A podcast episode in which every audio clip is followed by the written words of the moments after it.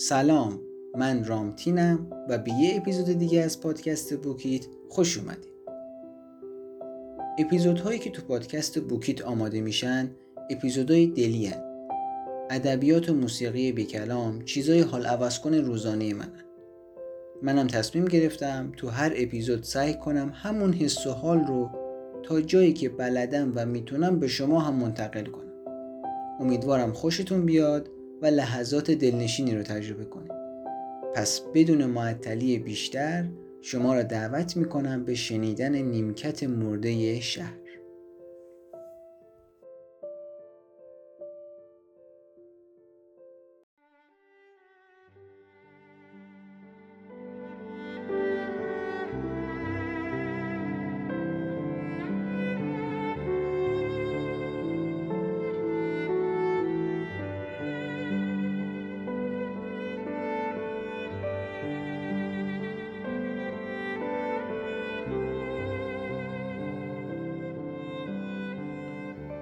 نگاه غمگینی داشت.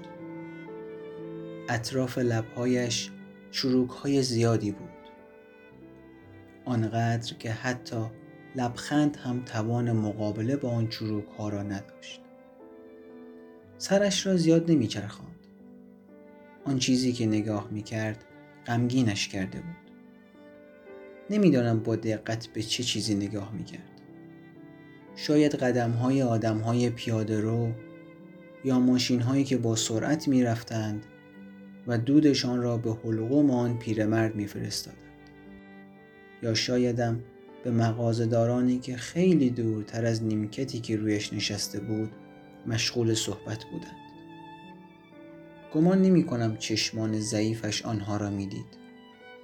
عینک قدیمی و زنگ زده روی صورتش بود و نگاهش به گونه بود که انگار به شیشه های عینک زل زده است. شاید هم اصلا جایی را نگاه نمی کرد و مشغول مرور خاطراتش بود. به نظر این گمان گمان درستری است. هرچه که بود دیدن چهره چروکیده و غمزده او برایم ناراحت کننده بود. رنگ سفید موهای کمپشت و ابروهایش با لکه های فراوان کمرنگ و بزرگ پوستش به چهره غمزده او گذشته دردناک و پرمشقت را نیز اضافه می کرد. با اینکه شهر پر بود از چنین پیرمرد و پیرزنهایی پژمرده که روی نیمکتی نشستند با رفیق چوبیشان حرف می‌زنند و کمی یاد جوانی می کنند ولی او مانند بقیه نبود نه با اسایش حرف می‌زد و نه انگار یاد جوانی می‌کرد. چهرهش چیزی می‌گفت که تا به حال در هیچ کسی ندیده بودم. آن چهره غمی داشت که در چهره هیچ پیرمرد و پیرزنی پیدا نبود.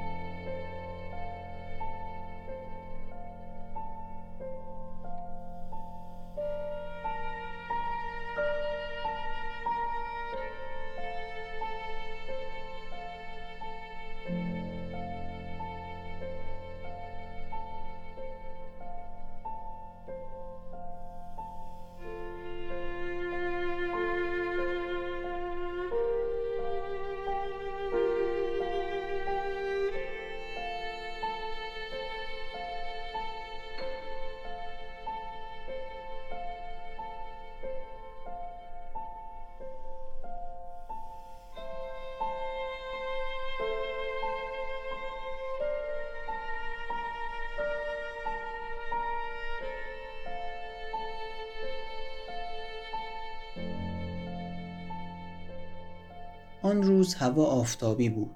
باد گرمی گهگداری میوزید و حال و هوای آدمها را عوض می‌کرد و غمی افسون بر غم همیشگی به چهرهشان اضافه می‌کرد. نیمکت های شهر همه زیبا و رنگ شده بودند. در حالی که درونشان به اندازه سالها قدمت داشت.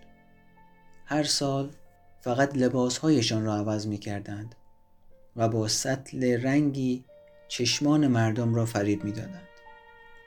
ولی تمامی شهر می دانستند آن نیمکت ها تنها تکه های چوبی پوسیده که میخها هم دیگر از نگه داشتن و وصل کردن آن تکه های چوب به همدیگر خسته شدند.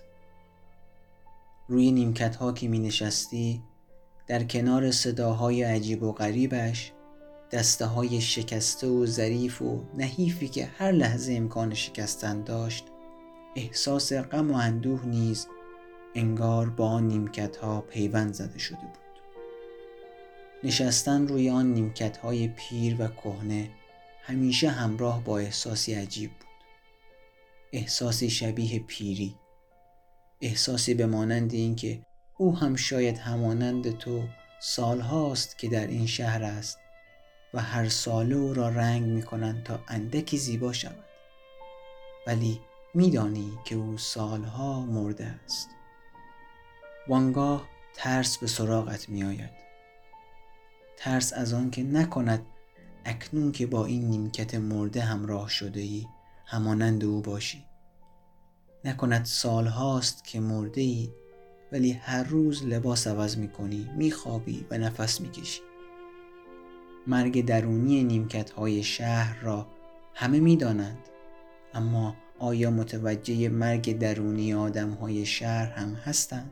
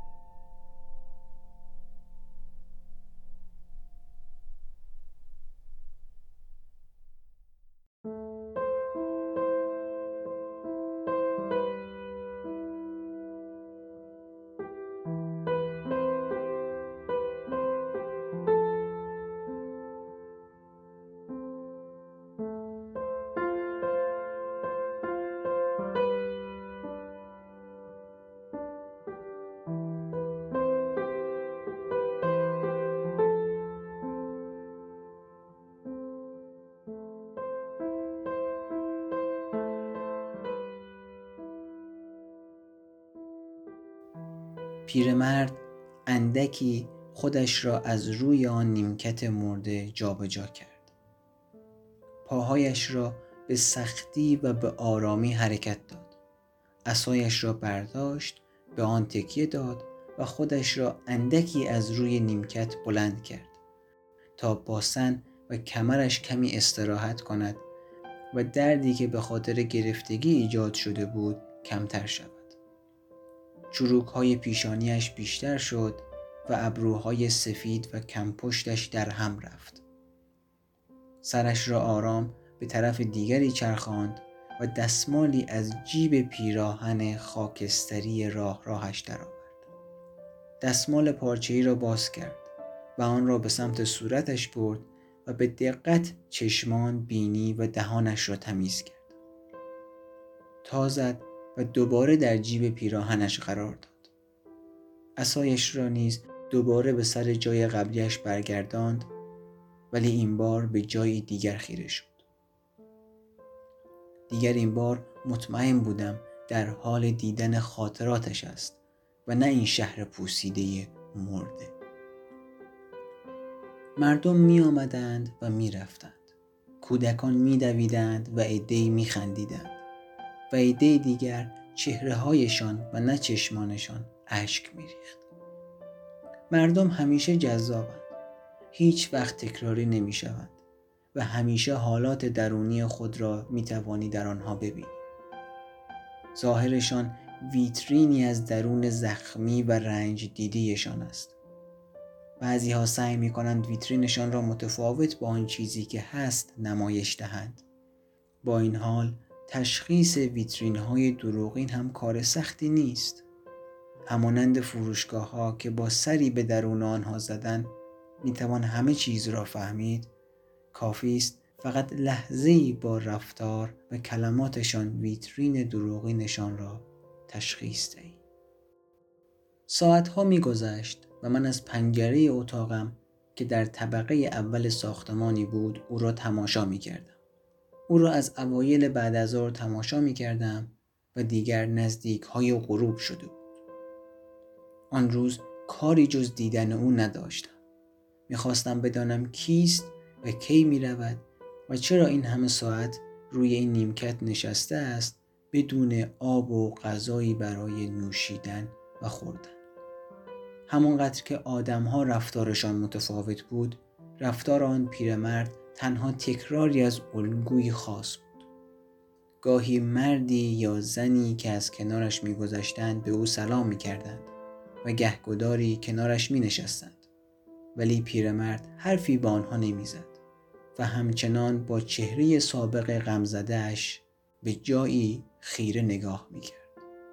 توجهش به هیچ کس و هیچ چیزی جز خاطرات خودش جلب نمی‌شد. حتی صداهای بچه هایی که آن پشت در پارک کوچک مشغول بازی و شیطنت بودند یا توپ هایی که گهگاهی زیر پایش میافتاد و هر چیز دیگری تمرکز و تخیل را از او نمی گرفت. هر لحظه که میگذشت آن پیرمرد و حالتش و اینکه چرا واقعا این گونه است و چه چیزی در درونش وجود دارد کنجکاوترم می‌کرد در کنار چهره و حالات عجیب و غریبش سایه های درختان که او و نیمکتش را پوشانده بودند و نسیم هایی که همه چیز را تکان می‌داد به جز پیرمرد را صحنه عجیب ایجاد کرده بود پنجره اتاقم دیگر مانند صفحه یا پرده در سینما میمانست که سکانسی خاص از فیلمی درام را نشان می‌دهد. زمان که میگذشت افکارم بیشتر و بیشتر می‌شد و سعی داشتن آن پیرمرد را خیلی خاص جلوه کند. گاهی شک می کردم. شک به اینکه شاید ذهن من در حال بازی است. شاید او واقعا مانند بقیه پیرمردها و پیرزنهای شهر است و من بودم که تا به حال به آنها به این شدت دقت نکردم ناگهان از افکارم خارج شدم و دوباره پیرمرد را دیدم. همان گونه بود. می‌خواستم از او بیشتر بدانم ولی دوست نداشتم مزاحمش شوم و او را با سوالات شاید بی خودم برنجانم. به همین خاطر پرده را کشیدم و از کنار پنجره بلند شدم. به سمت مبل رفتم و جلوی تلویزیون نشستم. گوشی را برداشتم و مشغول چک کردن شبکه های مجازی شدم کنترل تلویزیون را هم که رویش نشسته بودم از زیر خودم برداشتم و در کنارم گذاشتم. ناگهان به طور ناخودآگاه تصمیم گرفتم تلویزیون را روشن کنم. دکمه روشن را زدم و طبق عادت همیشه روی شبکه خبر گذاشتم. آن هم با صدای کم. خبرهای تلویزیون و شبکه های مجازی مانند هم بودند. البته که خبرهای شبکه های مجازی سریحتر و شفافتر. آن روز قیمت مرغ کاهش یافته بود و چند سامانه موشکی جدید را آزمایش کرده بودیم. بعضی خانه ها هم به خاطر باد گرم آتش گرفته بودند و دلفینی مرده در ساحل پیدا شده بود. اخبار به مانند همیشه بود. فکرم بیشتر از این اخبار همیشگی درگیر آن پیرمرد سعی کردم به او فکر نکنم و خودم را مشغول کنم. ولی نتوانستم. چیزی بود که باید انجامش می‌دادم. باید به او حرف می‌زدم. چیزی درون او بود که من را به سمت خودش میکشاند و باید هرچه زودتر نزدیکش می نشستم و ازش می دانستم.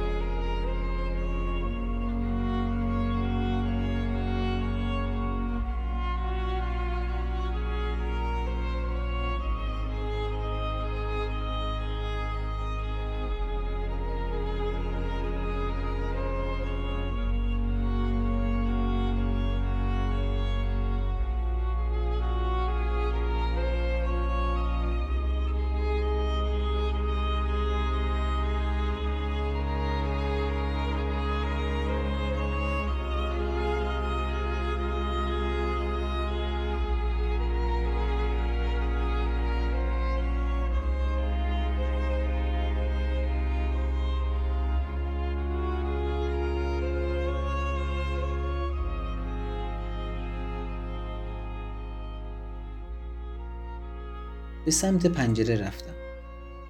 پرده را کمی کنار زدم و نگاه کردم. آنجا بود. لباس خانگی هم برای نشستن روی نیمکت مناسب بود. کفشم را پوشیدم و با کنجکاوی تمام از راه پله ها پایین و به بیرون رفتم. او را می دیدم. شفافتر واضحتر و البته غمگینتر از پشت شیشه پنجره. سعی کردم عادی رفتار کنم و به مسیر دیگر رفتم و از آنجا مسیرم را عوض کردم و به سمت آن نیمکت مرده رفتم. انگار که آمدم در آن حوالی دوری بزنم. به او که رسیدم دستهایم لرزید. قایمش کردم. نمی‌دید ولی می‌دانستم می‌تواند حس کند. در کنارش با بیشترین فاصله ممکن نشستم. کمی از نزدیک نگاهش کردم. سعی کردم بدون اینکه مزاحمش شوم بهتر بشناسمش. هرچند که شاید همانگاه نیز مزاحمش بودم. بوی چیزی مانند بوی چوب سوخته یا زغال به مشامم می‌رسید. از دور به نظر لباسهایش تمیز می آمد ولی از نزدیک لکه های کثیفی روی آنها بود. روی موهای سفیدش قبارهای سیاهی دیده می شد لکه های سیاه روی سرش در چهرهش هم نمایان بود.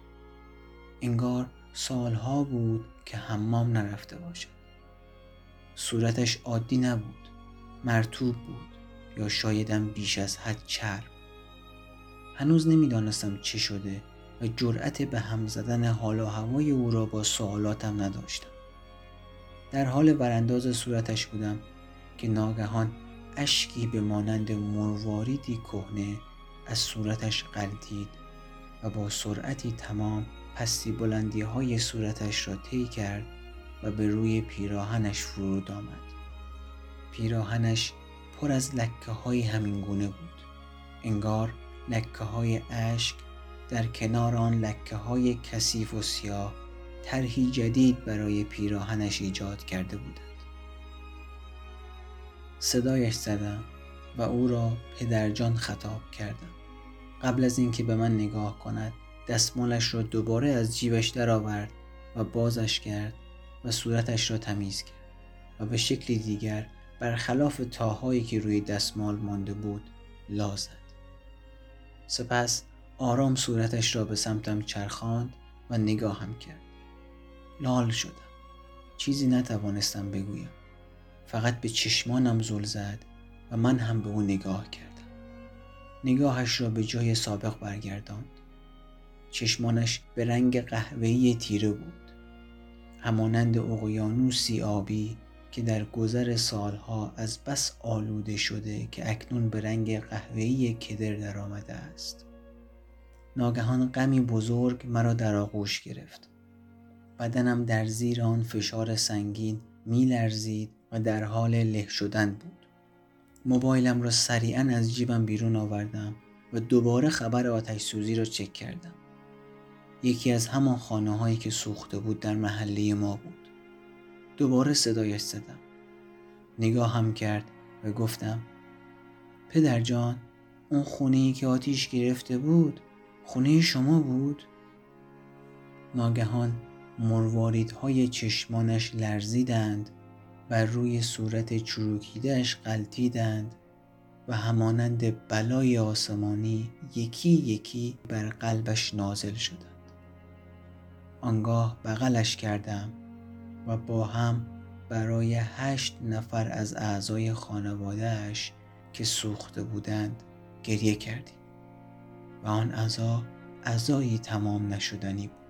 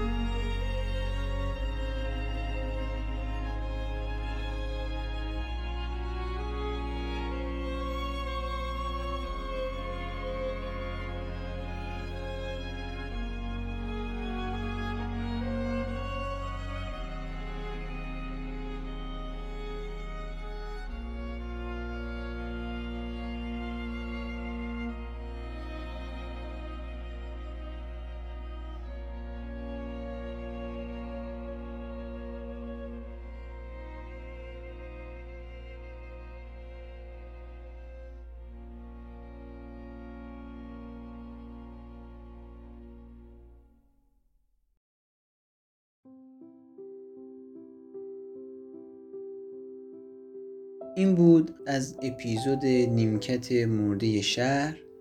امیدوارم خوشتون اومده باشه و موفق شده باشم لحظاتی که تجربه کرده بودم رو بهتون منتقل کنم. قطعا اپیزودهای بهتر و باحالتری هم تو راه داریم. پس حمایتمون کنین تا با انرژی چند برابر ادامه بدیم. تا اپیزودهای بعدی خدا نگهدارتون.